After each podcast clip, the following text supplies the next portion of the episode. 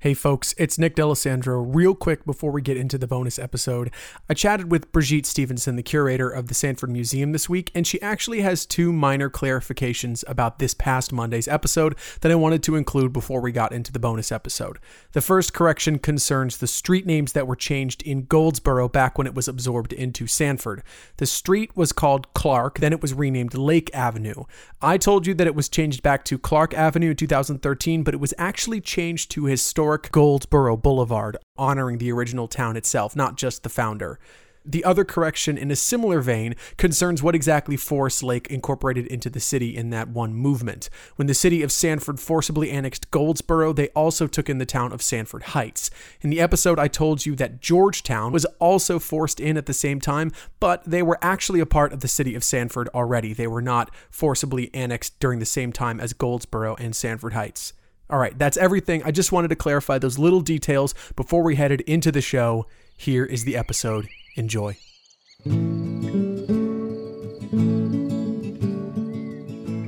Hey folks, I'm Nick D'Alessandro, and this is Wait 5 Minutes, a podcast about Florida by a Floridian. This is a bonus episode, a special treat that I couldn't just let pass me by.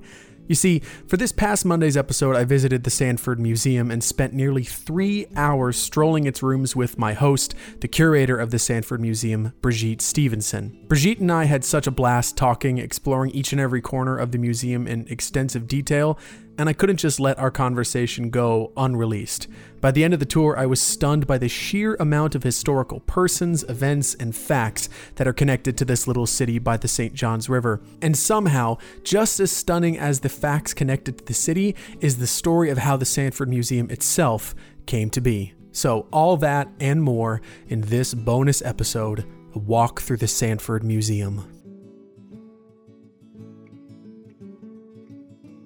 It was a clear day when I arrived to downtown Sanford, Lake Monroe's blue waters behind the museum, the orange facade shining in the sun.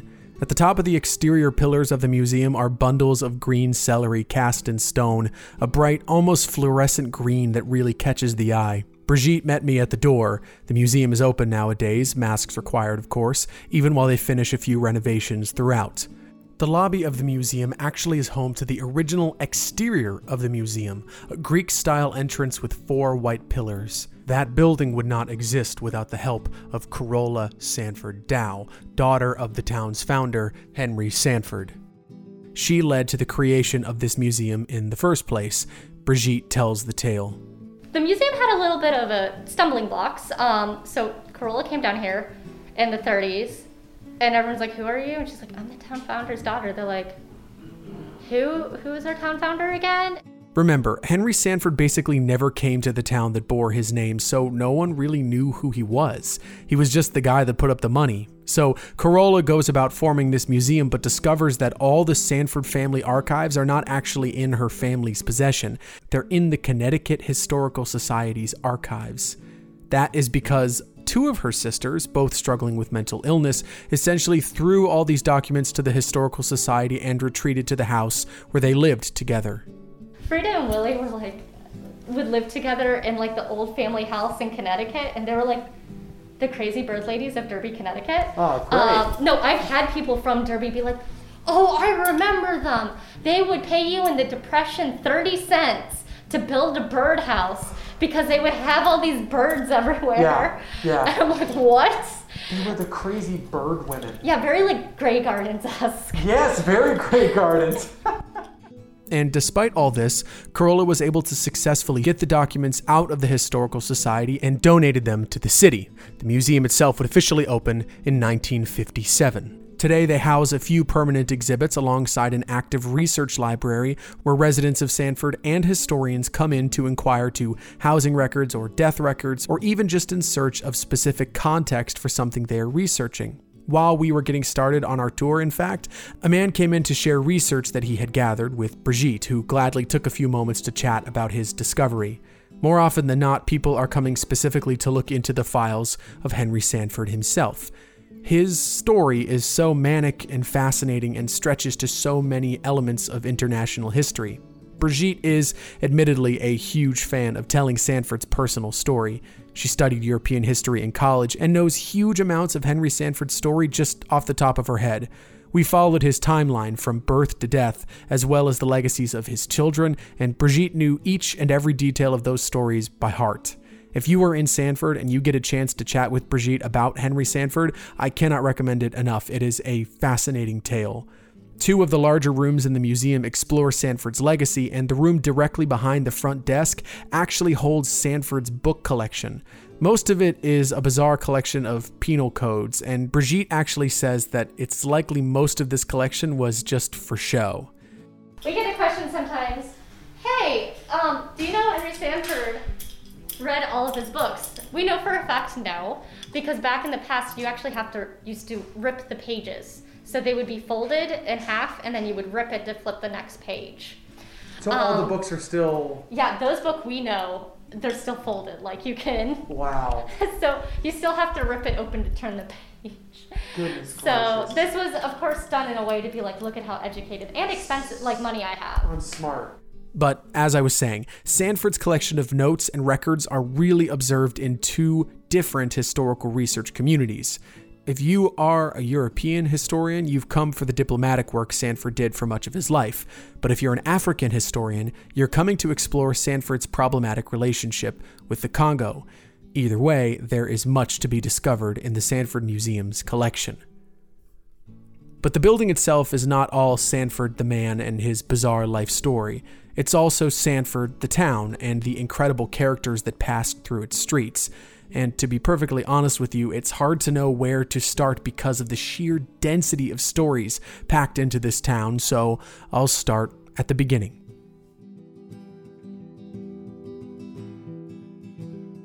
Right through the front doors of the museum to the left is the main exhibit, a comprehensive collection of Sanford artifacts. Stepping right through the door, there's a huge sign that was once at the entrance to the local drive in, Movie Land. Yeah, it used to be in like a red kind of recessed thing, and then it had neon lights.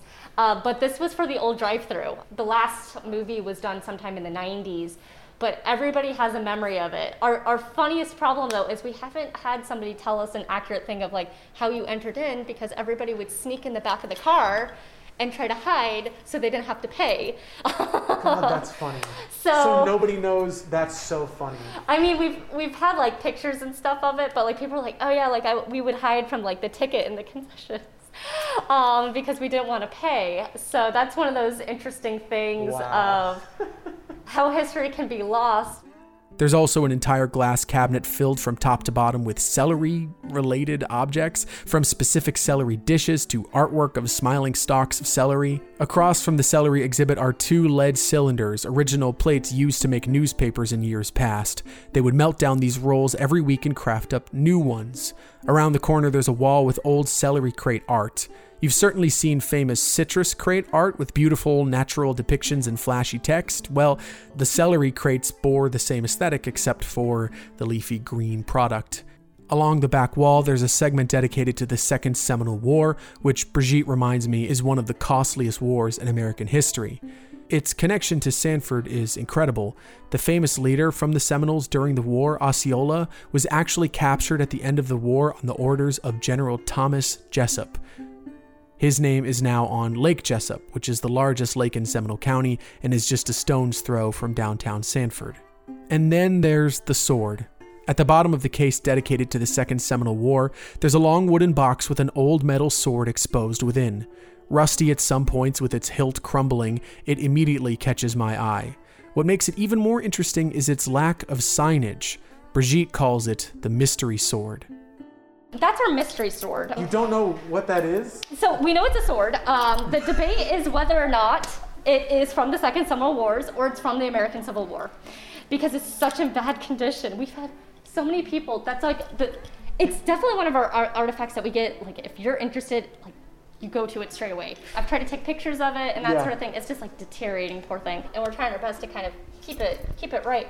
But there's we've tried to find hallmarks and stuff that would indicate whether or not because there were very similar styles of sabers. The entire handle, Yeah. the hilt being just deteriorated is so interesting. Yeah, and you can see how it's like smushed in. Um, Wow. So the question is, Was somebody, you know, whacking some weeds, trying to create a trail here off of Celery Avenue, and they dropped it? Or was it like, you know, so, Grandpa brought his old Civil War That's sword, exactly and he's like And he was just doing the some fun same with it, thing. yeah. exactly. And like, who knows?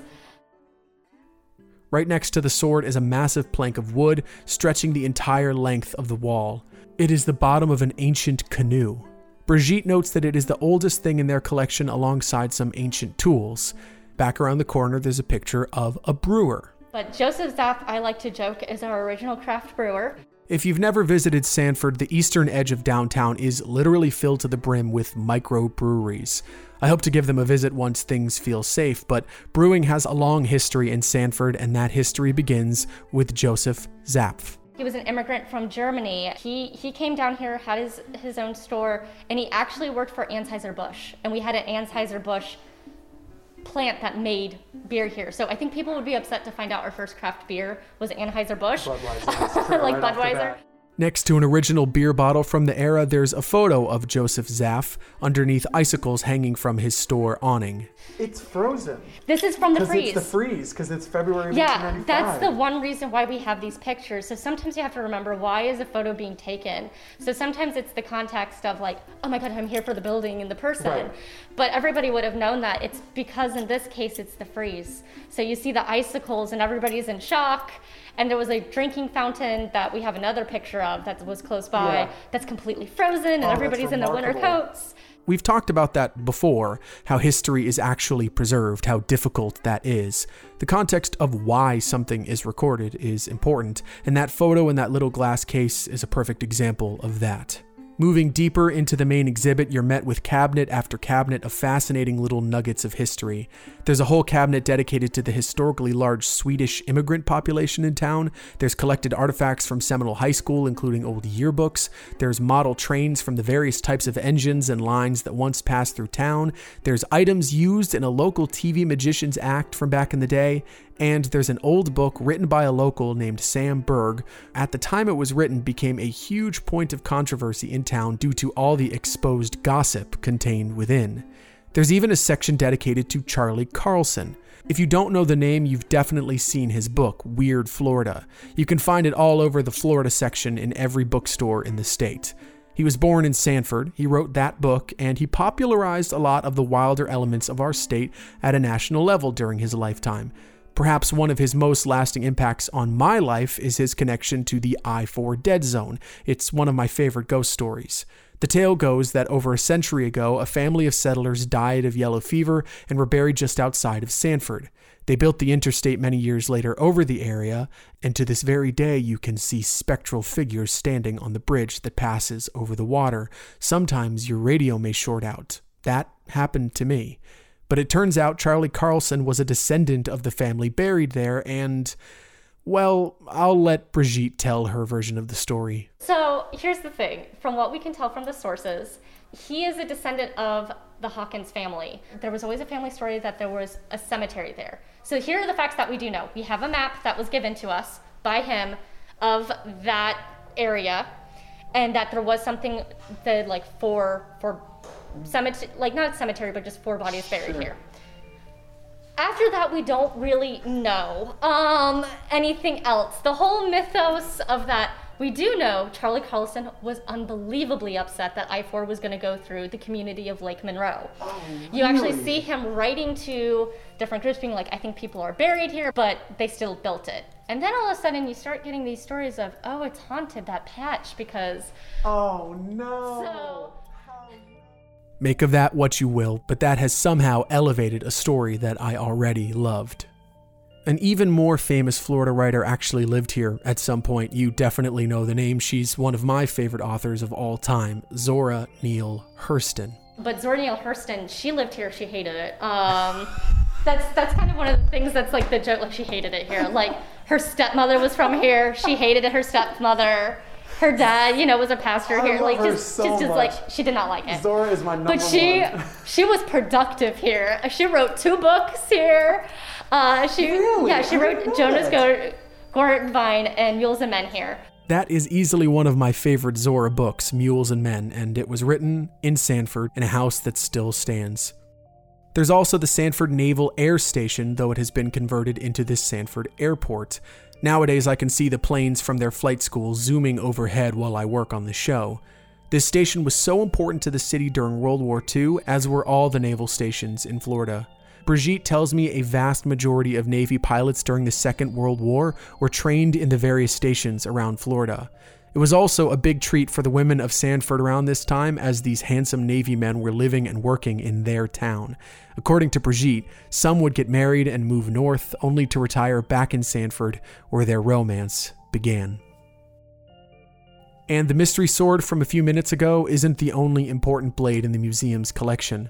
General Joseph Hutchison, he's also a hugely important person. The Battle of Mindanao, he was the general there, and he had the surrender of Morozumi give up his sword. We actually have in our collection um, the sword of Morozumi in our, in our collection. wow. The question is whether or not it's actually Morozumi because they used to be the whole thing with the family sword and that sort of thing. Right. And you have near the end of the war, they're taking other swords and giving Right, it. because like, they know it's coming to an end and they Yeah. don't want to give up their family. Exactly. And heirloom. so it's one of those things that we've had the debate uh, that we eventually want to kind of find more information out about it, kind of make it a project, I and then see if we can return it to the family. They are still debating what exactly is the ethical thing to do with this sword and whether or not returning it is the respectful thing to do. It's an amazing, fascinating little ethical knot, one I will ponder for a long time. In the sports section, there's a case dedicated to Jackie Robinson, which we talked about last week, as well as a whole wall dedicated to Tim Raines, the Hall of Fame left fielder who was born and raised right here in Sanford. There's an old building called the Mayfair Inn currently being remodeled, which once housed the farm teams for the New York Giants when they came for spring training. It was actually owned by the New York Giants owner back in the day. There's a series of cases dedicated to a whole family of athletes who played in the NFL, all from Sanford, and there's a little placard dedicated to Bundini Brown, the trainer that coached the champ, Muhammad Ali. We have Bundini Brown. Uh, he was Muhammad Ali's trainer. He was from Sanford, and he is actually the one who came up the term "float like a butterfly, sting like a bee" for Muhammad Ali. This is this is insanity. Exactly. This is insanity. I think you can hear it in my voice in that clip how dumbstruck I am. I had been hit minute after minute with staggering facts about Sanford, one after another, each more incredible than the last. Brigitte is an amazing tour guide connecting each little thread together, but this moment was the one that really blew me away.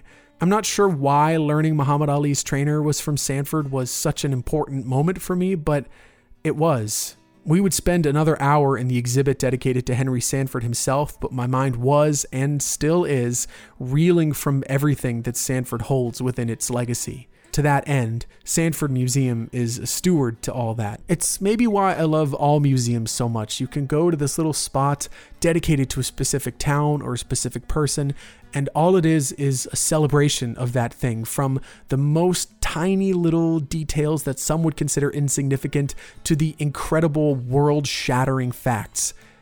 Yes, there were trains that came through here, and there was a naval air station, and there's all these little tales of movie land and people sneaking in through the back. And also, some of the most important people in American culture were influenced by Sanford. We would not have Float Like a Butterfly, Sting Like a Bee if it wasn't for Sanford's own Bundini Brown. Can you imagine that? It started here. That is amazing. And that is just a small sampling of the things that are inside of the Sanford Museum. I didn't even tell you about the record studio that was produced in someone's house. I didn't even tell you about all of the artifacts that they have in a glass case.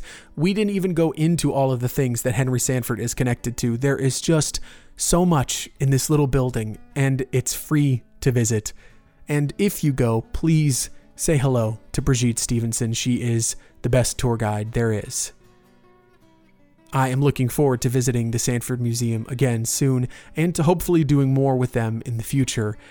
There is just so much left to unpack. Thank you so much for listening to this bonus episode of Wait 5 Minutes. I could not resist myself making a little story about the Sanford Museum. It just was such a special trip, and I had to share more of it with you. If this is somehow your first episode, although I doubt that is the case, make sure you listen to the episode about Sanford proper. It is the 100th episode of Wait 5 Minutes after all. If you enjoyed this episode, please consider leaving a five star review below. It helps the show become more visible and it means the world to me. You can also find the show on Twitter, Instagram, and Facebook at WFM Pod. You can send me an email at WFMPod at gmail.com. You can follow my personal account on Twitter at WFMNick. I look forward to hearing from you. Thank you again to Brigitte Stevenson and the Sanford Museum. I've attached a link below so you can pay them a visit and see more of their fantastic and important work. Check them out. All the music used in this episode is from Lobo Loco. You can find more of their fabulous music at the link below. All right. Next week, the story of Tampa's original football stadium, the Big Sombrero, and how it changed American culture forever. Until then, I'm Nick D'Alessandro. Be good to yourself, be good to others, wear a mask when you go outside, and please drink more water. Have a good weekend.